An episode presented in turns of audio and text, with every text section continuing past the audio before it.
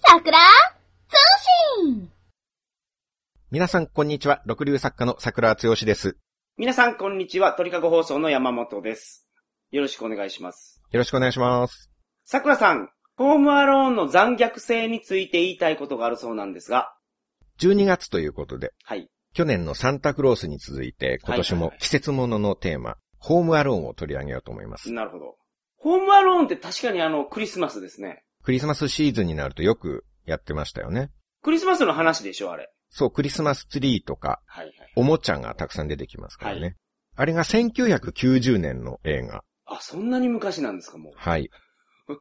もう27年前です よ。なるほど。中学生じゃないですか、我々。はあ、そう90年ですから。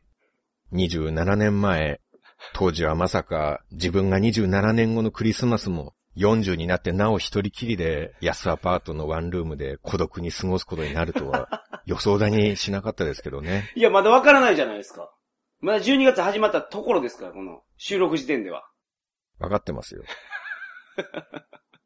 そうなんですかまだわかんないですよ。何があるかわからないですから。わかりますね。人間40年も生きていれば、それまで起きなかったことがこの一月で起こるなんていうことはないっていうことは大体予想がつきますからね。あそうですか。それは誰が人と会う予定がクリスマスまでに入っている人の視点でしょいやいや。はあ、はあ、会食の予定すらない人がはい何を期待できるんだっていう話ですよ。もう正真正銘のホームアローンですからね、こっち は。まあね、そうですね。ホームすらないっていうね。ルームアローンですか、じゃそうですね。ホームレスアローン。あ。ホームレスではないでしょどうなんですかね。借りてる部屋ですからね。結局のところ。自分のホームではないっていうところで。う。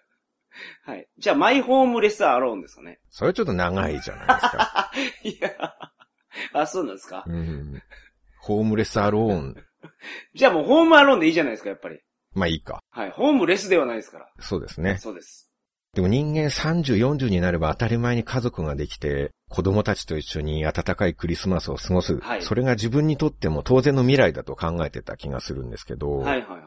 結局自分はそういう一般的な世間に加わることはできなかったです ね。いや、あの時代とは結構変わってるでしょう。もう27年前ですかなんか、初婚の年齢がめちゃめちゃ上がってるらしいですよ、今。上がりましたね。でしょその上がるスピードをはるかに自分の年齢が追い越してますからいやね。いやいやいやいや。まあ楽しい方のホームアローンの話をはい、そうしましょう。したいなと思います。みんな一回くらいは見たことあるんじゃないかと思うんですけあれど。るんじゃないいですかね。はいはい。山本さんもご覧になられまもしたちね。ろん、もちろん。はい。昔見たことあったんですけど、今回の収録のために見直してくれというそう。依頼が桜さんからあって、めちゃめちゃ最近見直しました。はい。まあ一応おさらいをしますと、はい。子供が家で一人で取り残されるんですよね。はいはいはい。カルキン君なんですけどカ。ルキン。マコーレカルキン君。はい。はい。で、二人組の泥棒が家に侵入しようとするのを、うん。子供ならではのアイディアを使った、はい。様々な仕掛けを使って撃退するっていうはいはいはい話で。まあ例えば床をツルツルにして、泥棒をこけさせたり、はいはいはい。羽毛を扇風機で飛ばして、その羽をかけて泥棒の目をくらましたり、はいはいはい。いろんな奇抜な仕掛けがあって、痛快なんですそようでね。すね。はい。コケっぷりがすごいんですよ。うん。泥棒も。それが特徴的ですね。はいはいはい。泥棒二人とも、ツルツル床に弱すぎるんですよね。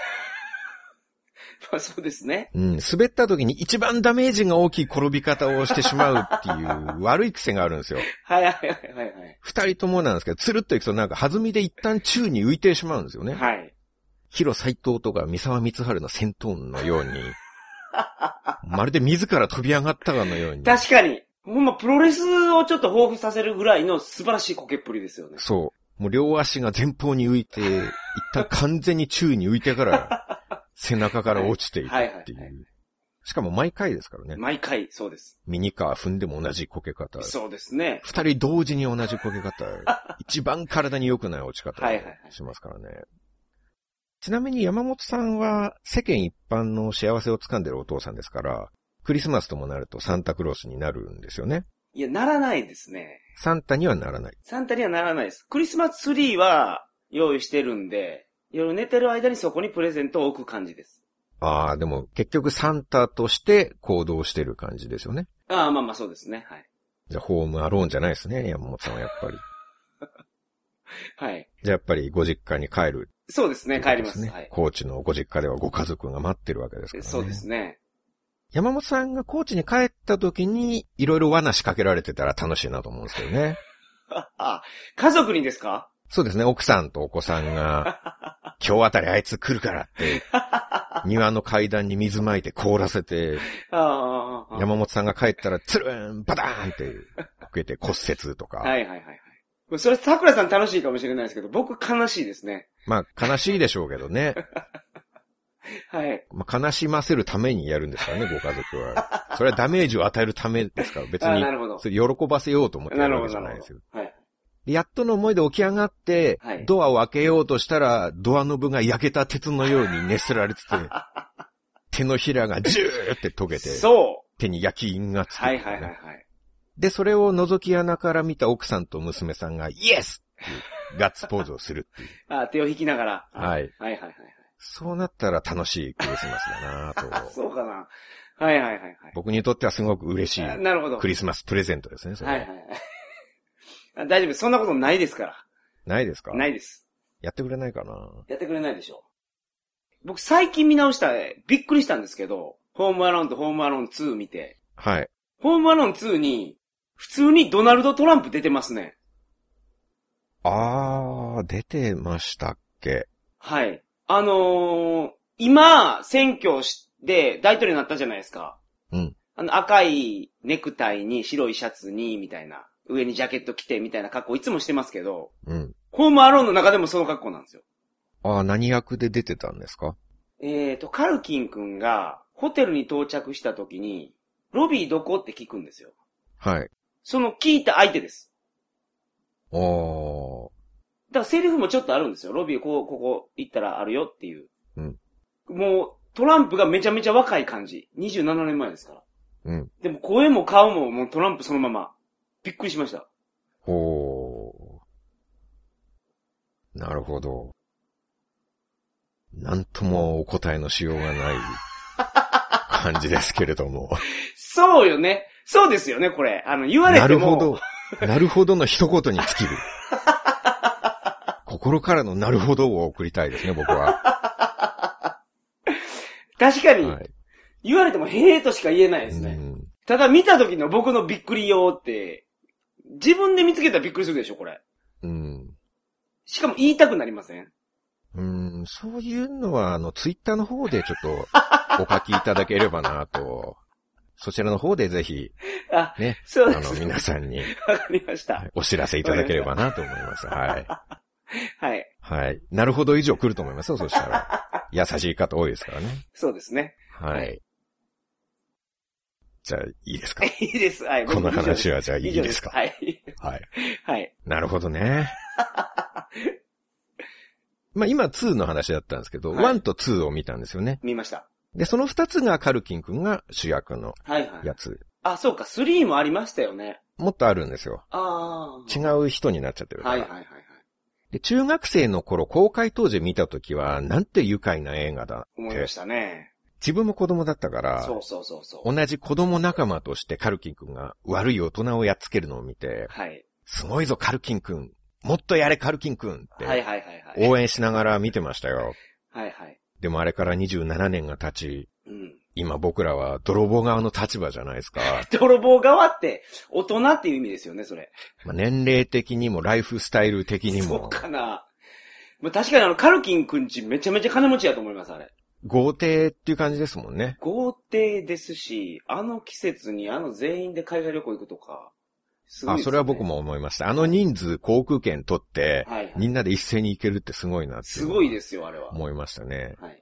だって10人ぐらいいるでしょで、1人30万はかかると思うんですよ。うんうんうん航空券。で。あれ、パリとか行ってましたから。はい。さらに宿泊費とか滞在費とか入れるとう、ん。えぐいですよね、金額。で、やっぱり我々とは真逆の立場ですよ ね。どっちかって言ったら、じゃあ、資産的にも我々は泥棒側ですよ。ああ、なるほどね。はい。僕らももうおっさんとなり、はい。日々どうやったら楽して儲けられるかばっか考えてるっていう点 で、泥棒の方のポジションだと思うんですよね。なるほどはいはいはいはい。まあそういう点で言うと、もう視点が変わってしまったんですね。そう、視点が全く変わってるから、はいはいはい。当時は、やったぞ、カルキン君すごいぞ、カルキン君って、こう胸躍る感じだったんですけど、はいはい。で自分がいい年になって改めて見てどう思ったかというと、うんカルキンやりすぎだろ、てめ え。お前、中年の体の脆さを何も分かってねえな。はいはい。子供が階段落ちるのと40歳が階段落ちるのとでわけが違うんだから、そうですね。もうこっちは毎週生体通わないと机に座り続けることもままならない体になっはているんだはかいら、はいはい。趣味のフットサルでちょっと張り切ったぐらいで膝やっちゃうやつもいるんだ から、大人なんてものは、いや、いやまあ、スポーツやってたら怪我しますよ。されたんですね よい。や、それもう僕の話ですけどね、それ。はい。でも、プロの選手じゃないですよ。休日の趣味ですよ。はい。趣味で、ちょっと張り切ったぐらいで膝やっちゃうんですよ、大人って。あれ一応、県リーグですから、県リーグの大会ですからね。リーグああ戦。なるほど。ケンリーグ。そうか、そうか。もう選ばれた一定の技術を持つ、水準を超えた選手しか出られないという、あのケンリーグです いね。やいやいやいや。そこまで、その厳格なやつでもないですけど。ないですかただすごい記憶にあるのが、日曜の夜10時ぐらいに最後の試合で怪我して、翌日から中国の出張だったんですよ。うん。だから病院行って、4時間ぐらい待たされて、うん。ものすごいでかいサポーターして、中国に行ったの覚えてますね。はいはいはい。だから本当に筋を一つやってしまっただけで、こんなに不便なんやと。うんうん右足が全く曲がらなくなりましたかで。そういうとこカルキン分かってないですよね。ら。 あまあね、そうですね。次の日仕事とかあるんだから、大人っていうのは。はいはい。つるんと焦げて骨折しただけで、次の日仕事どうなるかっていう、そこまで考えろっていう、ああ。まあ彼ら泥棒やからね。まあそこはいいんじゃないですか。泥棒だから、明日土曜日だから大丈夫だなとか、そういう考えもない、通用しないですからね、そういう常識も。はいはいはい。日曜だって働くわけですから。うん。まあ泥棒はね。大人の弱さを舐めんなと、ああカルキンにすごい腹立たしい気持ちになるんですよ。うんうんうん。やりすぎなんですよね。やりすぎです。ちょっとカルキン君はサイコパスの性質を持っているのかなって思うんですよ ね。はい。後にドラッグで逮捕されたりしてるじゃないですか。しましたね。アル中になったりもしてましたね。写真見るとなんか痩せ細って、はいはい。ちょっっとサイコチックな雰囲気漂わせてると思なうんっでてすね。た。なってました。うん子供の時めちゃめちゃ可愛いですよ、今見ても。はい。それが今の写真とか見るとね、桜さんの言う通りなんかサイコパスみただいかなら。ちょっと怖いっていうかね、はいはいはい。猟奇的な雰囲うん気。でもそれが実はあの頃から出てたんだなって、ああ。今振り返ると思うんですよはいねは。いやっぱり今冷静に見てみるはとい、カルキン君は間違いなく泥棒の命取りに行ってるなって思うんですよ ね。ええ、思いますもうね。、うちの財産を狙いに来たからには覚悟はできてるんだろうなと。 はい一度刀を抜いたからには、もうお金返しますから許してくださいじゃ済まねえぞと、はいはいはいはい。カルキンの喧嘩言うたら、銭じゃ片付かせんのじゃいと。 それに、それに持っていきたかっただけですね。持って行きたかったとか、そういう何をおっしゃってるのか全然わからないです ね。自然に今出てきあまあそうしなんた、です口ねから。は。はいいはいはい。そう邪推はやめてほしいな。そういう絶対そうやと思いますけど。パート1でももう泥棒なんて死んでも構わねえだろうって思ってる感じなんですけど、はいはいはい。パート2では確実に殺しに行 って行るってとますころやっぱありますよはね。い、自分から仕掛けに行ってますから。で、とりあえずパート1からちょっと振り返ってみたいんはいですはけい。れども、お願いします泥棒は2人いて、はい。兄貴分の方は50歳超えてるぐらいですかね。ああ、そうですね。はい。ちょっと太めのおっさんの泥棒で、はい。で、弟分は20代ぐらいだと思うんですけれどちょっもと、頭弱いんです、こっちどがっ。ちかっていうとね、はい。古文の方ですから、はい。天然パーマだと思うんですけど、そうですね。ちょっと便宜上、おじさんの方をおじさんと呼びます。はい。若い方をパーマくんと呼ぶことにし ます。ああ、いいですね。わかりやすいです。おじさん。んとパーマくん。はい。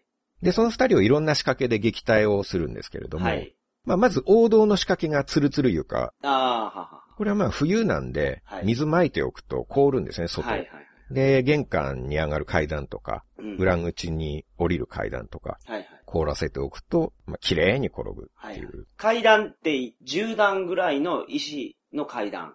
裏口はそのぐらいありましたね。はいはい玄関に上がる方はもうちょっと少ないかもしれないですけど、まあでも石で、そうです。そうです硬いですよね、あれは。。そうですね、はいうん。その石の上で50過ぎのおじさんが、つるーンって、はい完全に宙に浮いてからそう落ちるわけですから。あれはすごい。しかも受け身とかも全然取ってないですからね。本当はあの、背中と腰から落ちてます。そうなんですよ。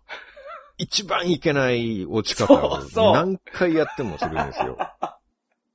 はい。 50過ぎだとあれ骨盤骨折とかい、や、行く行く、行きますよ、あれ。シリアスな結果になってもおかしくないと思いますよね。で、あと、そのドアノブに電熱器みたいなのを仕掛けておいて、はいはい。電気コンロみたいなやつですよね。そうですね。なんか真っ赤に熱されていはいはいる金属。そうそうそそれを内側に仕掛けておいて、ドアノブがおそらく500度ぐらいまでにう。なってるでしょうね。熱せられたのを向こう側からおじさんがもろに掴むんですよ。はい。で、手のひらがジューって音を立てて焼けるっていう。はいはい。すんごい音しましたからね、あれ。はい。お好み焼きをひっくり返した時の音をしましたから。確かに。 確かに。手の焼け跡がドアノブになってましたからね。模様が。はいはい。あれほんで、2の時も、そのおじさんの方は手にも焼き印ついてましたからね。残ってましたね、ずっと。そう、もう一生取れない傷になってるんですうよ。ん。で、手が焼けて、おじさんは階段から転げ落ちて、道はい端の雪に手を突っ込んで、もうヒーヒそうーです言うっていう。はいはいはい。で、それをカルキン君は小窓から見てて、もう満面の笑みで、イエスっていう、ガッツポーズなんですよ。はい。サイコパスの特徴が出てますよ、もう。うん。けど、カルキ君何がすごいかって仕掛けた罠全部に引っ掛けるっていう。うん。その先読みの能力ね。そうです、そうです、そうです。ただ、仕掛けられて、残ってるのもあるかもしれないとは思うんですよ。あー、なるほど。密かにね。はいはいはい。我々はそれは知らないです。あカットになってるやつもあるかもしれないってことですね。不発で。そうそう、不発のやつがあるかもしれないですよね。はい。あと、これもサイコっぽいなと思ったのは、地下の倉庫の階段に接着剤が塗ってあって、はい。で、パーマくんが地下から入ってきて、うん。で、その倉庫の階段を上がっていくんですけど、はいはいはい接着剤だから足がくっつくんですよね。はい。まず靴が脱げて、はい。次に靴下がくっついて脱げて、はいはい。で、最終的に裸足になって上がっていったところで、次の段に長い釘が逆さまに配置されていて、はい。それをパーマ君が踏み抜く。そう。その長い釘って本当五寸釘が はい。上向いて設置されてるっていう。足の甲よりも確実に長い釘でしたからね。はいはいはいはい。この計画性を感じられるところがより恐ろしいんですよ。ああ、なるほど。最初から釘じゃないですからね。はいはいはい。この辺で靴脱げて、うんまあ、この段まで行けば裸足になるだろうから、裸足になったら釘をぶっ刺してやろうっていう。その緻密に計画をして、嬉しそうに仕掛け作ってるところが目に浮かぶんですよ。まあもうちょっと言うと、地下から入ってくるようにもちゃんと誘導してましたよね。表から入れないようにしてってそいううこそとうですそようねそう。そうそうそう。まあ、二手に分かれてましたけど、はいはいはいはい。そう、二手ともちゃんと罠仕掛けてますから。うん。どっちから入ってもっていうそこう、とどですね。っちから入ってもめちゃめちゃやられるっていう。あと、これも残酷だと思うんですけど、はい。おじさんの方が部屋に入ってくるときに、はい。ドアを開けると、ドアの上に仕掛けられたガスバーナーから炎が噴射っていう。はいはいはいはい。これはもう完全に殺人未遂 ですよ。ちゃんとね、火ついてましたからね。あ、もう普通に頭燃え上がってましたね。はい。大炎上してました、頭が。そうなんですよ。おじさんほんで、なん、なんていうんですか、剥げ上がるまで焼かれますからね。そうですね。帽子と髪の毛が全部焼けてましたからね。はい。まあこれも外に雪があったから助かったんですよね。はい。。雪に頭からダイビングして、うん。かろうじて消化してましたけど。はい。で、おじさんの方もちょっと間抜けだと思ったのが、はい。ガスバーナーに焼かれてもなかなか逃げないんですよ、あの人。うんうんうん。炎に頭を焼かれながらしばらくその場で、ギョーって叫んでるんですよね。はいはい。普通は頭に炎がかかったら、熱っって言ってすぐ避けると思うんですよ。はいはいはいはい。それがおじさんはゴーって焼かれながら、5秒ぐらい、あーってずっとびっくりしてるんですよ。はいはいはいはい。叫びながら瞬きしてましたからねう。ん僕、頭に火ついてる人見たことあるんですよ。リアルで。リアルで。 山本さんがつけたんですか違います。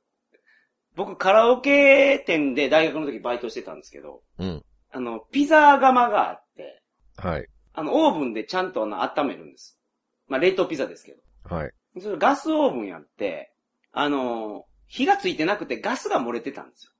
ああ、はあ、はあ、はあ、怖いですね。怖いでしょ、はうこんこここの時点で怖いでしょ怖いです。はい。で、その時のシフト、僕と先輩、二人やって、うん。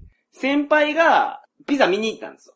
僕は、キッチンの隣の部屋で漫画読んでたんですよ。はいはいはい。椅子に座って。背中は壁にもたれて、僕の左側にちょうど入り口がある。はい。キッチンと繋がってる入り口があると。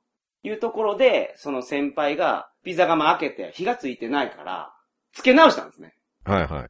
そしたら、ボーンって爆発して、うん。僕、下向いて本読んでるのに、横目から火が、火柱が立つのを見たんですよ。はいはいはい。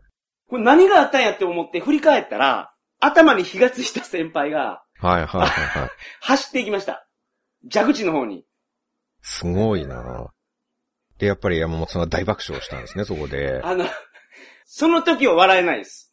びっくりしすぎて。ただその後先輩が病院行って、帰ってきて、ずっと鏡見てるんですよね。うん。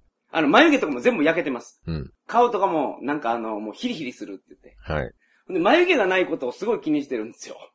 その眉毛どころじゃないと思うんです、僕、僕が見るには。それが、 あの、面白すぎて、先輩の前で笑ったら、やばいと思って、うん。あの、ちょっとトイレ行ってきますとか言って、そっちで笑ってたんですよ。ほんである程度笑って帰ってきてってやってたら先輩にバレて、うん。あの、追い詰められました。この顔がおもろいのかって言って。でその先輩もお楽しい人ですから笑かしに来てたんですけど、いや、燃えてた時も爆笑したんじゃないんですかしてない。引っかかった、引っかかったって言って。で、イエスってやってない。やってたんじゃないそですれはやかってないですよ。やってないです。あ、そうなんですか、はいはいはい。じゃあ山本さんがガス出したんじゃなかったんですか、違います。違うんですね。よくいろんなお友達の家行くとガス出してるじゃないです出か。してないですよ。その頃はまだやってなかったですね。やってないです。やってないです。今もやってないです。えーじゃあ、次に行きますけど。あ、そうですね。はいはい。お願いします。あと、パーマ君の顔にタランチュラを乗せるっていうのあもあ、ありました、ありまし。て、はい。お兄さんがタランチュラ飼ってるんですよね。はい。もう家族ごと普通じゃない なと。はいはいはい。タランチュラをペットとして飼ってる時点 で、悪魔的な要素がある。でそうですね。あんなもん手に入るもんなんですね、アメリカって。入るんですかね。うん。まあ、ペットとして飼えるのかどうかはよくわかんないですよね。はいは日本ではまあよくテレビに出てきたりはしますけどね。い。はい。箱の中身は何だろうなんで触ったりしてますから。あれけど、毒ないやつでしょああ、そりゃそうでしょうん。う。まあいずれにしろあれを飼うっていうのが、もう悪魔の生贄のレザーフェイス一家みたいな、なんか狂気の血が流れてる家族だなって思うんですよね。はいはいはいで、泥棒二人ともちょっとアホだなと思うところがあって、はい。はい。最後はカルキン君が屋根裏部屋の窓からロープ伝って逃げるんですよね。はいはいはいはい。 2階のさらに屋根裏だから3階の高さなんですはけいど、はい。その窓から50メートルぐらい先の木の上の小屋みたいなとこうに。ん。ツリーハウスですよね。ははは家の横にあるツリーハウスまで、ロープを通して、ロープウェイみたいな感じで逃げるっていう。は。い。はいはい。なんか滑車みたいなのつけて、あ、そうそうそうそう。シャーって滑っていくはいんはですいよね。はい。で、泥棒も窓のとこまで追いかけてきて、はいで、なぜか彼らはそのロープ伝って追いかけようとするんですよね。はいはい。 3階の高さなんですよ。うん。パーマ君の方は一旦下に降りてから追いかけようとするんですけど、はい。おじさんが、いや待て、下から行ったらまたどんな罠が仕掛けてあるかわからないぞって言 って、はい。で、行くぞって言って、ロープに両手でぶら下がって、じりじり移動していくんです よ。 そうですね。これはアホだなと。はい。これ、常識的に考えれば、このロープにぶら下がったら何が起きるかわかるじゃないです か。そうですね。ちょん切られるに決まってるじゃないですか。はい。下に降りたらまたどんな罠が仕掛けてあるかわからないぞっていう。はいはいはい。たとえ下に罠があるとしても、カルキンの前で3階の高さのロープを渡るリスクに比べたら、危険は少ないと思うんですよね。いや、それが途中途中でカルキン君が罠にかかるたびにイエスとか、挑発していくじゃないですか。ああ、そうか。もうそれも見事にカルキンの手の上で踊らされてるっていうか、誘導にそうですね。敷いたレールを走らされているわけですね、そこも。本当あれ、怒りに我を忘れてるんやと思います。うんうんうん。あのー、本当に、あの、時々顔見せて、あの、からかうんですよ。ここまでおいで的な。そうそうそうそうそうそう。バカだね、みたいなことを言って。うんうん。あれでほんまこのクソガキぶち殺したるっていう考えになってまうんですよあ、ねそ。れ頭きます ね。それ。聞いてるだけでも思い出してムカムカしてきますね、それ。そうなんですよ。それを要所要所でちゃんと入れていくから、うんもう。正常な判断ができなくなってると。そうか。それでもう空中のロープをぶら下がって追いかける。よっぽど頭きてますよね。50過ぎたおじさんが空中のロープをぶら下がって追いかけるってすごいうん。我忘れすぎですよね、本当に。はい。だって片手大やけどしてるんですよ、しかも。確かに。なんかほんで、ロープ渡るときってなんかレンジャー部隊とか消防隊とかは、ロープの上に体を乗せて、はい。少しずつ行くじゃないですか。まああれ訓練してる人やからできるのかもしれないですけど。片足引っ掛けてね。そうそうそうそう。泥棒は本当になんかあの、鉄棒にぶら下がったみたいな形で、はいはい。横向きで ね、横向きで、じわじわ。握力持つのかなっていうようなやり方で。うん、渡り切れる、なん か、賞賛はあったんだろうかってすごい思いますよね、あれ。はいはいはいはい。あのまま渡れると思ってたんだろうかっていう。はい。まあ案の定、全視聴者の予想通り、そうですね。ロープ切られて落ちてましたかはいらはいね。はい。 3階の高さでロープ切られうて、壁に激突してたっていそうでう。まあそこでパート1は終わりなんですけどね。はい。最終的に警察に捕まって、そめでたしめでたしっていう感じなんですけどねう。。けど、カルキン君、奥ゆかしいところは、警察に言わないですよね。何について。その、僕が捕まえましたみたいな。ああ、はいはいはいはい。手柄を主張しなかったそうそうそうそうっていことですね。まあ、罪悪感があったのかもしれないですけど。まあそりゃそうでしょう。詳細に事情を聞かれた ら、頭をガスバーナーで焼きましたとはっていういうことになったら、それカルキンも危ないですよ。ああ、なるほど。拘束されますよ、そりゃ。アメリカの刑法を知らないですけどね、そのはいはいはい、子供は罰せられないかもしれないですけど、まあ学校にはいられなくなるとは思うんですよ。うん。それなりの施設に多分。そうですね。テロリスト指定とかされるかもしれないです。うん。ブービートラップが見事ですから。あのトラップを、しかも1時間ぐらいで組み上げてるんですよ、彼は。ああ、直前でしたっけそうです。時間がないんですよ。そうか、決心してからすそうですそうぐです取り掛かっはいてはい、はい。相当頭もいいですよね。頭もいい。あれだけ考え出して実行するっていうところははね。いはいはいはい。しかも全部家にある、ありもんでやってあれですからね。そうですね、出来合いのものはいではいやってるわけですからね。今日出来合いのもんにしてはすごいの揃いすぎてたりしますけど。確かにね、どうなんですかね。あの電熱、ドアノブを熱するやつみたいなのは、我々は持ってないですけど、ね。持ってないですし。まあ、ワンは、まだ家にあるかなっていうやつでしたけうど、ん。ツーに至ってはもうすごいのがいろいろ出てくるじゃないですか。うんうんこんなもん空き家に置いといて大丈夫なみたいうん。な。まあそうですね。 でただ、その泥棒捕まったんですけど、2年後に刑務所から脱走するんですよ。そうそう、脱獄するんですね。で、それがパート2なんですよね。はニューヨークの話に今度はなりますね。はいはいはいはい。はじめはあれシカゴでしたっけ家は、シカゴかなっシカゴっていうイメージがありますね、ほんまの。て言ってた気がしますね。はい、で、今度は飛行機の乗り換えに失敗する。そうですね、乗り換えというか一発目に失敗するんですよ。そうか、最初に乗れないのか、一人だけ。あの、なんか、お父さん追いかけて行ってたら、お父さんじゃない日、同じ色のコートの人追いかけて行ってしまって、うん。で、なんか時間ギリギリだったんで、もう乗せちゃうんですよね。ですよね。そうそうそうそう。あれもよく乗せるなとは僕もちょっと思ったんですけどね。はいはいはい。もうゲート閉めますっていう時に、間違えたところにカルキンが、行って。お父さんみたいな人を追いかけて行っちゃって、そうそうそうそう。で、自動チェックインじゃないんで、CA さんがチケットを手で取ってるんですよ。はいはい。でそこに当たってしまってチケットがばらまかれたんですね、地面に。うんほんで、あなたのチケットはって言われた時に、このばらまかれたどっかにあるとうん。うん。言ったんで、あ、もう確認できないなってなったんですでも乗ってからお父さん探しなさいってよ。そうそなうっそたうんそうですよね。そうそうそう。で、その飛行機が、まあ、間違えて乗ったのがニューヨーク行きで、そうです。で、ニューヨークで一人になっちゃう。家族は確かフロリダに行く予定で、はい。全然違うところに。で、そのニューヨークで脱走してきたおじさんとパーマ君に出くわすっていうねそうなんですよ。たまたま。まさかの再会っていう。はいはいで、今度は、カルキン君の親戚の家がニューヨークにあって、はい。はい。改装中のアパートに立てこもってそうです。戦うんですけれども。親戚がなんかパリかなんかに行ってて、家にいないんですよね。はい。空き家になってるん空き家でにすなよってね。て、しかもそれ改装中なんで、いろんな資材が はい。揃ってしまってるという、そうです。強力なものいろいろありました。ありますね。はい。で、そこに至るまでのストーリーとしては、例の泥棒二人がおもちゃ屋に忍び込むんですよね、最初に。クリスマス、そうですね。クリスマスに一番ええのはおもちゃや、言うて。売り上げが溜まってるから。そうそうそうそうで、夜に二人がレジからお金盗んでるところを、そう。はい。それをカルキンがカメラで撮影するんですよね。そうです。ポラロイドカメラで。フラッシュ焚いて、はい証拠を抑える。うん。で、この写真返して欲しければここまでおいでみたいな感じでそう、そうそうそうそう。空き家のアパートに逃げて、そこで立てこもるっはていい。う。で、その空き家が5階建てぐらいなんですね、今度は。うん、そうでしたね。はい嫌な予感がする高さですけれども。はい。はい。 2年経ってカルキンの凶暴性が確実に増してるんですけれども、はい。最初の対決のシーンではそのアパートの屋上でカルキンが待ち構えてるんですね。はいはいはい。で、泥棒が下の道路から呼びかけるんですよ。うんうん。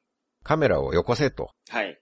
まあ、おとなしくよこせば痛い目に合わせないでやるからと。うんうんうんで、言うと、カルキンが屋上の縁から見下ろしながら、本当約束するって聞いて、はいはいはいはい。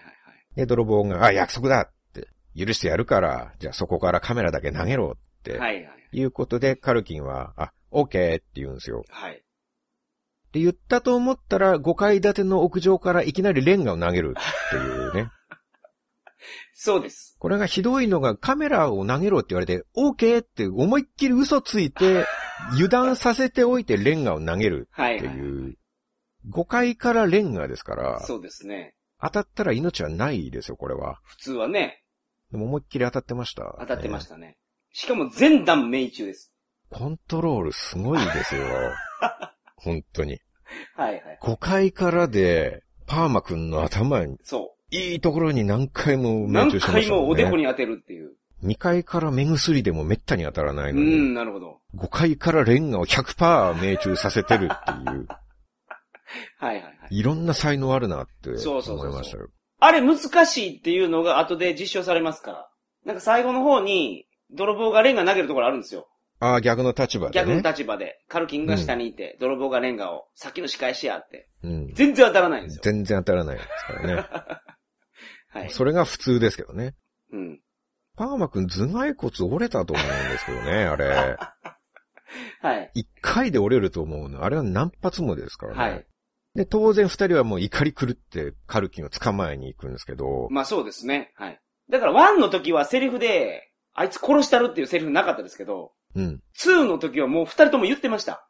あの、パーマ君はそういうこと言わないかと思ってたら、パーマ君も言ってましたから。パーマ君ってなんかあの、ちょっと抜けてる感じなんで、はい。なんか、トラップに引っかかっても、首振ってなんか、まっすぐ歩き出すみたい憎めない感じがちそうょなんっですよとありますね。な。はい。それがあの、パーマ君ですら切れてましたからね、最後。うん。あいつはミンチにするって言って。 もう我慢も限界に達したっていう。でしょう。うんおそらく。仏のパーマ君と呼ばれた 彼でも、はいはいはい。そんな汚い言葉を口にするまでになったっていうなね。りました。でもそのアパートにやっぱりカルキンがお得意の罠を仕掛けてはいいるんですよね。ドア開けると頭の上に工具が落ちてきたり、はい。石灰の袋が落ちてきたり、はいはいはい。あとはしごに切れ目が入ってて登ろうとすると折れるとかう。ん。で、いろいろあるんですけど、えー、その中でさすがにやりすぎだろうと思った罠が2つございます。はいはいまず1つがパーマ君がかかった罠なんですけど、はい。はい。最初、ツルツルトラップでこけさせて、うん。で、こけたとこにペンキ棚を倒してペンキまみれにするんですよね。はい。で、全身ペンキまみれだから、それを水道で洗おうとするんですよ。うん。で、近くに水道がたまたまあったんで、はい。そこに行ってパーマ君が蛇口を掴むんですけど、うんその蛇口に高圧電流が流れる仕掛けになってるんですよね。はいはいはいなんか、巨大なバッテリーかなんかのコードを、うん蛇口の裏側にくっつけてて、で、パーマ君が蛇口を掴んだとなん、ビリビリビリビリって猛烈に通電するんですはい。よ そうです、そうです、そうです。あれがいきなり致命傷になり得るぐらいの電圧だと思うんですよ。はい。しかもなんか、つまみがあって、なんか、上げてましたよね。ああ、そう、そうなんですよ。はい。でも、最初掴んだ時からもう蛇口から火花が散っ て、煙が出てるんですよ。はいはいはい。で、もうパーマ君の手が蛇口から離れなくなっちゃうんなっってまてし、た。はい。白目を向いて、うわうわうわうわうわって震え出したんですよね。で、よく知らないんですけど、あまりに感電がひどいと、うん。手が離れなくなるんらしいですよで。すよね。あの、感電してる人を見つけたら、手で剥がしたらダメらしいです。はいはい自分もくっついてしまうから。くっついちゃうから。思いっきり蹴った方がいいらしいですよ。足の裏使って。ドロップキックとか、あ、そうそうそうそうそうそうそう。効果的って言いますはよいはいはねい。はい。まあ、よっぽど強い場合ですよね、それはそ。うです、そうです。まあ子供の頃とか僕もコンセントに金属とか突っ込んじゃって、ビーってなったことありますけど、はい。あーって叫んですぐ手は離せましたからね。ああ。それが手が離れなくなって、あうあうあうあうって体が震える状態って相当シリアスだと思うんですよ。はい。コードブルーですよ、もあう。ドクターヘリ出動要請かけるレベルですよ。あ。ああ。荒垣結衣ちゃんがヘリで飛んでくるレベルの重症だと思うんですよ。うん。でもカルキン君は、そのパーマ君が白目むいて、グゲゲゲゲゲゲゲってなってるのを見て、さらに嬉しそうに電圧を上げていくっていう。そうですね。すでに人体から煙が出て大惨事の様子を呈してるのに、躊躇なく電圧つまみぐりぐり上げていきましたもんね。はいはいはいはい。人殺し以外の何者でもないっていう。ええ最終的にパーマ君白骨化してましたからね。白骨化しました。白骨化したらスイッチ切ってたんですよ。はい。遅いと思うんで すよ。もう死んでるじゃないですか。まああれ、アニメ的な演出ですよね。電気流したら骨が見えるみたいな。いアニメじゃないですよ、でも。や、まあ、あれ実写ですけホームアローンど。は。実写ですよ、実写。はいはいはい。確かにね。死んだのを確認してスイッチを切ったっていうことじゃはないいはかいなはと。い。あれは得意体質なんですか彼は。いや 白骨化しても復活できるタイプなんです確かねに。一瞬本当に骸骨になりましたからね。骸骨になってましたよね。なりました。錯覚です、だからあれ。あそういうことなんですか目の錯覚です、我々の。あー我々全員が共通して同じ錯覚を見たんですかそあういうのことで時すに。ね。そういうことです。そうなんですね。はい。まあ、体が相当強いなっていうのは確かにありますね。あ、人間の超えてますよね、あの二人。超えてますね。はい。若干抜けてる分なんか体が強いのかな。はいはいっはてい。いうまあ、電気止まったら復活しましたからね、普通に普。通に。ものすごい尋常じゃない体の強さはしてますよね、はい彼らは。えおじさんの方も体は強くて、そうです。こちらも殺人トラップに1個かかってるんですよ。はい。パート1でもあったガスバーナートラップが2でもあって、あ。ありましたね。で、今回は電気つけようとして紐引っ張ったら上からガスバーナーが噴射して、で、はいまた頭焼かれるんですよはいね。はいはい。で、頭がまた大炎上するんですけそうどで、すね。今回は雪がないんですよ。はいはいはい。アパートの中ですから。そうそうそうそうそで、やばいどうしようってなったところで、たまたまその部屋にトイレがついてたんですよね。う。トイレの部屋でしたね。あ、もともとトイレなんでしたっけトイレなんですよ。ああ、そうかそうかそうか。トイレそのこに入中った時で、に、そうう。ん。で、火がついて、あ、そうか。だから鏡があったんですね。そうです。で、そこの鏡の下に蛇口あるじゃないですか。うん、うんそ。こをガーってひねるんですけど、ちゃんとカルキン君水が出ないようにしてるんですよ。あそうでした。そうです、そうです。で、たまたま便器があって、洋式トイレに水が溜まってたんですよね。はいはいはい。だからもうおじさんはその便器に飛びついて、頭から水に突っ込むんですけど、はい。ところがその水はカルキンが仕掛けたガソリンだったって いう。おじさんが頭つけた瞬間大爆発ですよ。そうですね。閃光が光りましたから、バーンって。アパートの1階部分全部爆発してたと思うんですよ。はい。これはもうテロリストのやる犯罪ですようんね。確かにね。ユナボマー級の知能犯テロリストのやる はいはいことですよ。だおじさんだから大丈夫でしたけどね。あれは確かに死にますね。死にますよね、普通。死ぬ。燃え盛る頭をガソリンに突っ込んだら、うんほぼほぼ死にますよね。はいはい。幸い二人はもう尋常じゃない丈夫さだったから大丈夫でしたけど。あのー、ちょっと前に言った石灰の袋を上から当てるっていうのあったじゃないですか。はい。石灰ってものすごい強アルカリなんですよ。うん、うん、うだんから目とかに入ると、すぐに医者に行かないと失明します。うん。カルキン君はそれを知ってたかどうかわからないですけど、 皮膚とかについてもすごい発熱しながら焼けますから、ついただけでそうなるんですかおそらく建設現場にあるのって酸化カルシウムだと思うんですよ。うん酸化カルシウムって水とすごく反応するので、汗とかが出たりしたら、強アルカリで発熱しながらうん反応します。発熱しながら水酸化カルシウムになるんですけど。まあ水酸化カルシウムを置いてたとしても、ものすごい強アルカリですから、あれぐらい浴びると、すぐにその取り除かないと、皮膚が荒れますね。失明すると思います。そうか、じゃあその時も蛇口探して感電してたっていう、あるかもしれないです ね。あ、カットになってるけど。そうそうそう。 まあ、同じ場面2回やってもあれだからあっあ、てだ言って。からどっちの方がリアクションが良かったかっていうと、パーマ君のリアクションの方が良かったから、えっと、あ、石灰に当たったのもパーマくんじゃなかったでしたっけせっかいの当たったのおじさんの方です。おじさんの方でしたはいはいか。あ、そうかそうか。おじさんの方はそこまでリアクションが薄かったと。はいはいはい。もうそれはもうパーマ君のリアクションの見事なことって。はいはいはいはい。白骨にまでなって見せるっていうとそころうそうそうそそれはこっち使うしかねえだろうう。はいはい。監督さんも。ね、そら、なんか、いい方使うでしょうから。そうですよね。インパクトある方を ね。話題性ある方を選びまはすいかはいらはいね。はい。おじさんは白骨化まではしなかった。うん。でこっち使われたんですよね。そういうこと。爆発。の 方を。はいはいはい。それで発奮したのかもしれないですね。感電使われなかったから、ああ、なるもうほど。今度は俺の方だって言って、はいあの勢いは確かに、あれはすごい。やる気みなぎってましたもんね。い一回逆立ちしてから入ってましたからそねう。そうそうそう。あの、便器の上で、倒立するんですよね。倒立してましたね、一そう回。そう。頭の火を一気に消すために。。はいい。確かにね、頭からスっていくよりも、はい。倒立して入っていった方が、その、カメラ映り的には ね、ああ、まあそうですね。監督の受けはいいでしょうね。うん。なるほど。そうです。うんそういう対決もあったのかもしれないでうすね。ん。あ、どっちが使われるかみたいうな。ん。はいはいはい。それでどんどん過激に過激になっていったっていうのなあ。もあるかもしれないですけどね。はい。乗っかっていくっていう、あ えて、ダチョウクラブ的なところがああったのかもしれないあ。ですねあ。で、パート2の最後は、あ。はい。やっぱり二人とも5階から落ちてましたね。最高は何でしたっけまたロープ絡みなんですけど、はい。屋上から地面までロープ垂らして、はい。カルキン君がそれを伝って降りていくんですよね。はいはいはい。で、泥棒も寄せばいいのに追いかけて、ははその5階から下がってるロープ降りていくんですよ。はい。で、それにカルキンが下から火つけるんですよ。はい。ロープには灯油が染み込ませてうんあうっんて、うん。で、下で先に降りたカルキンがマッチを吸って、メリークリスマスって言って着火するってはいはいはいはい。いう。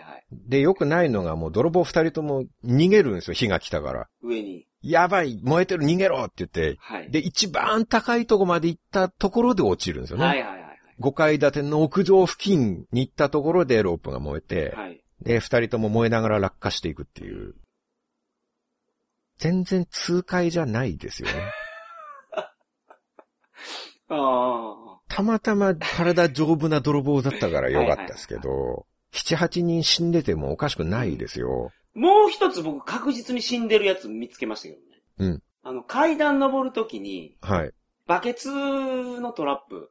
紐でバケツを振り子みたいにして、うんうんうんうんうん登ってくる階段に泥棒を当てようとして、当てようとしてるドラップがあって、なんかペンキの入ったそうです、そうです。缶とか、はいバケツもありましたっけ重い、重くしたやつで重すよくね。しなたバケ何ツ。かで。はい。それを、泥棒は避けるんですよ。二つとも、当たった痛いとか言いながら。はいはいはいはいほ。んで、二つともバケツが出たから、当たったふりをするんです当たよっねた。ふりするんですよ。で、こっから上がっていこうと思って、いざ上がっていったら、次が本丸で、うん。あの、鉄製の土管みたいなやつ。はいはいはいあはい。れ多分重量的に30キロあると思いますね。そのぐらいはあるでしょうね。結構太いです。30キロ、40キロあると思うんですよ。うん。ほぼ階段の幅と同じぐらいの土管そうそうでしたでもんね。ちゃんと鉄でできてるやつでしたから。はい金属できてるやつ。それを振り子で当てて、階段で上がってったところ多分3階か4階なんですよ。うん。そっから1階まで叩き落とされます。はいはちいょうはどい。床が抜け てて。そうなんですよね。階段の一番下が床が抜けてるところだっそうたそんでうすそうよそうね。そう。そっから叩き落とされて、いつものようなええこけ方で背中から落ちるんですよ。うん。で、落ちた後、その土管を上から落とすんです。はいはい。さらに土管も追いかけてきて、穴の上から落っこってくるっていうね。階段の落ち方も階段をゴロゴロ転がって落ちるわけじゃなくて、そう。はい。バイーンって飛ばされて、そのまま空中に飛んでいきますからね、泥棒が。そうそうそうそう。で、その空中から抜けた床の下に落ちていきますよね。だから2フロアぐらい吹っ飛ばされてるんですよ。はい。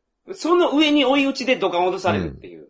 まあそうですね。1キロぐらいの鉄アレイなんか落ちてきても、ただじゃ済まなそうですもはんいね。はいはいはい。何回か上から来たら、それが、うんしかも。あれは死ぬと思う。うん。しかもバケツでフェイントしてからっていう のはそ。恐ろしいですよね。読み切っていうる。はいはいはいはい。だからただの最高じゃなくて、相手の行動を読み切ってるのがもう、ますます恐ろしいな って、思いますね。常に先手先手を言って、そうなんで大す。人を殺しにかかってそう全なんです部的中するってはいいはういはい。この牢城スキルがすごいなと。ああ、確かにね。もし北条氏政の家来にカルキン君がいたら、小田原城も落ちなかったんじゃないかって思えるぐらいの。ああ、お城とかであれね、なんかトラップ作ってたら、そうですよ。小落ち田落ちな原いじ攻ゃないめですかの時も、秀吉の大軍来ましたけど、はいはい。カルキンが軍師としてい たら、これ勝てたんじゃないかと思うんですはよいはいはいね。全部読んでますからはい。う。ん。確かに。なので、これは野に放っておいたら、どんな悲劇が起こるかわからないと思うんですよね。ああ、カルキン君をですね。はい。だから我々大人としては一致団結してう、ん、あいつを捉えないといけないなと、ちょっと思ったんですよ。ホームアローンでは8歳、ホームアローン2では10歳なんですよ。うん。 10歳であれですからね。そう。今頃、大人に成長してからどうなっているかっていうことですよ。確かに。さらにスキル上がってるでしょ上うかがってらるでしょうねか。らね。一般人ではまあとても叶わないから、特殊部隊一個師団とか繰り出して、おーカルキン家に突入させる必要があるなと。うん、確かに。それでもかなり犠牲者は出るとは思うんですよね。 もう今ではランボーぐらい強くなってるってことですね。はい、向こうは成長したはい防衛力上がってるカルキンですから、確かに。最近兵器とかも、家に入って電気の紐引っ張ったらバケツがひっくり返ってビシャーってなんか液体が散乱して、はい。それを浴びた兵士が次々に死んでいくとか、はいはい。それがどういう液体かはちょっと詳しく述べるのは自粛させていただきますけれども。だはいはいはい。から奇襲がいいなと思います。あ、カルキン君をやるには。はい。うん。真夜中3時とかに、うん。まあ、カルキンが屋根裏部屋で寝ているっていう情報を掴んだら、はい。全員迷彩服を着てう、ん。ガスマスクつけて、はいはい。で、ライフルに赤外線センサーとかつけて、はい。 20人ぐらいでカルキン家に入っていくんですよ。はい。で、指先で指示出したりしながらお、ーおーおーお屋根裏部屋まで進むと。ーはい。で、最後に屋根裏部屋のドアを蹴破って突入するんですけうど、ん。ところが誰もいないんです。おーおーおーであれ、どこ行ったんだって思ってると、テレビがつくんですよ。はい。 で、テレビにカルキンが映って、ウェルカムって。ようこそカルキンの部屋へ。はいはい。残念だったね。僕は今、カリブの島で休暇中なんだ よ。それではグッドラークって言って、映像が消えて、ふと見ると、テレビの横の機械のデジタルの数字がだんだん減っていくん ですよ。はいはいはいはい。 5、4、3って言って。で、隊長が、罠だって言って、叫んだ瞬間、ド はいーンはっいはいはてい。大爆発。なるほど。家は粉々になり、はいはいはい。 20人中18人の隊員が即 死。で生き残った隊員はおじさんとパーマ君だけなんですよね。あ、おじさんとパーマ君もその、あれに入ってるんですかそうで。舞す。二人はカルキンと戦った経験を見込まれ台にて、ああああああ御社を受けて、あああ、なるほど。ありますね、アメリカそんなの。ザ・ロックのショーン・コネリーみたい な役割ですね。はいはいはいはい。あれも囚人だったんですけど、そうですね。ショーン・コネリーはアルカトラズから脱出した経験があるからうんうんう、んそれを見込まれて、その舞台にありました。加わったんですよねは。いまあだからおじさんとパーマ君もカルキンの家熟知してますからはい。う、ん。戦った経験は一応確かにありますからね。 2回戦って生き残ってますからね。うん。何がすごいかって。で、まあその二人だけは人間離れした肉体を持っているああ、のはで、あは生き残ったあはっていい。う、まあそういう感じになるのかな と。はい。作戦大失敗ですね、でも。大失敗ですね、とりあえず。一回目は。でもまあ、次の舞台をまた行ってほしいですよ。あああ続編を見てみたいなっていうのは思いますね。最新のあああ。やつカをル。キン、大人になったカルキンそうそう。を、あの、アメリカ政府が恐怖を感じて、捕まえようとするけど、全部変えるうちにされる。そう。ホームアローン2017みたいな、はいはいはい。大人になったカルキンうんう対んデルタフォースみたいな、なんかそういう。でそれがなんかシリーズ化していって、なんか、カルキン対プレデターとか、うんうん。最近あるじゃないですか。ジェイソン対カルキンとか、おー、いいです ね。対決ものね。対決もの、そうです。エイリアンとかそういうのと、そうそうそうそうそうそ貞子とかとね。う。はいはいはいはい。そのレベルになり得ますね、確かに。カルキン君。確かにね、強すぎますからうね。ん。まあでも見てみたいですね。カルキン対ジェイソンとか、ああ、いいですよね。うん、どっちが勝つかっていう。はい。手を結ばれたらかな り人類やばいことになりますけどね。あのマスクをカルキンが手に入れたら。カルキンがジェイソンになるんですか、最終的に。い。はい。ああ、それは怖い。でジェイソンちょっとバカっぽいですけど、うんあのジェイソンの肉体でカルキンの頭脳と籠城スキルを手に入れたらとは思いうとはい、はいはい。絶対勝てないでしょ。確かに。確かに。人類では太刀打ちできないですよ、うんもう。っていう感じですか ね。はい。これけど結構ネタバレしてしまったと思うんですけど。うん。いいんですかね。まあけど、分かってても楽しめると思います、このホームアローンは。そうですね。まあでもほんの、本当に声出して笑うところありますから。そうですね。27年前とは違うところですよね、全 然。昔笑ってたとこは今は笑えないですよ。いや逆にそうか僕まだカルキン目線、あ、ちょっと変わったのが、はい。カルキンくん可愛いなっていう、なんかおっさん目線で見てしまいましたね。うんうん。なんか人の親になったなっていう。ああ。こんなに可愛かったんやっていう。じゃあまだそっちの視点もあったっていうことなんですね。いや、桜さんが言ってた、僕らが子供の時見た時は、同じ子供目線で見てて痛快だったんですよ。はい。それが親目線で見て、なんか、仕草とか可愛いなとか、うん。いい子やなとか思って見てました。ああ、そうかそうか。は時が経ってお父さんになってるわけそでうすかそらう、そういうことねで。す。そういうことです。 そうか。ちょっと、最後は腹立たしい話で終わりましたけれど も。なんでですかいやそれはちょっと完全にホームアローンの僕に対する、ちょっと当てつけでしょう、今のは。まあ当てつけたわけではないんですけど。お前はそんな風に見られないだろうよって いう、いや、それはそうい桜うさん。感じちょっとそ感じれはましちたょっとよ深。読みしすぎです。そうですか、はいはい。そうか。ひねくれた人間になってしまったってことです ね、僕も。こんな。はい。はい。それでは、2017年の桜通信は以上となります。はい。お疲れ様でした。はいでは、皆さん、良いお年を。良いお年を。さよならさよなら。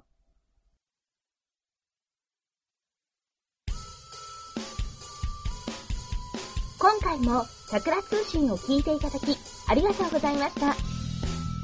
桜つよし及び桜通信の最新情報は、桜通信ウェブサイト www.sakura 通信 .com にてご確認ください。それでは皆さん、明日もお仕事頑張ってください。